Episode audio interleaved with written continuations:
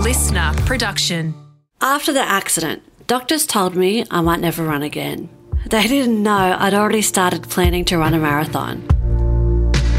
I'm Turia Pitt, and I know just a bit about goals.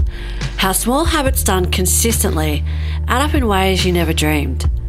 Since surviving burns to 65% of my body, I've defied every expectation put on me as an athlete, a coach, an author, a businesswoman, and a mum.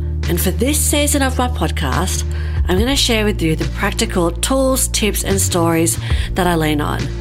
Stuff that inspires me and will help to keep you going as you level up over the first 30 days of 2023. That's right, every day in January, bite sized podcast episodes from me to you. I want to be your cheerleader. And it's not really about what your goal is or how much you want it or even why. All that matters is that you show up for it every day. And that's why I'm showing up for you every day in January 2023.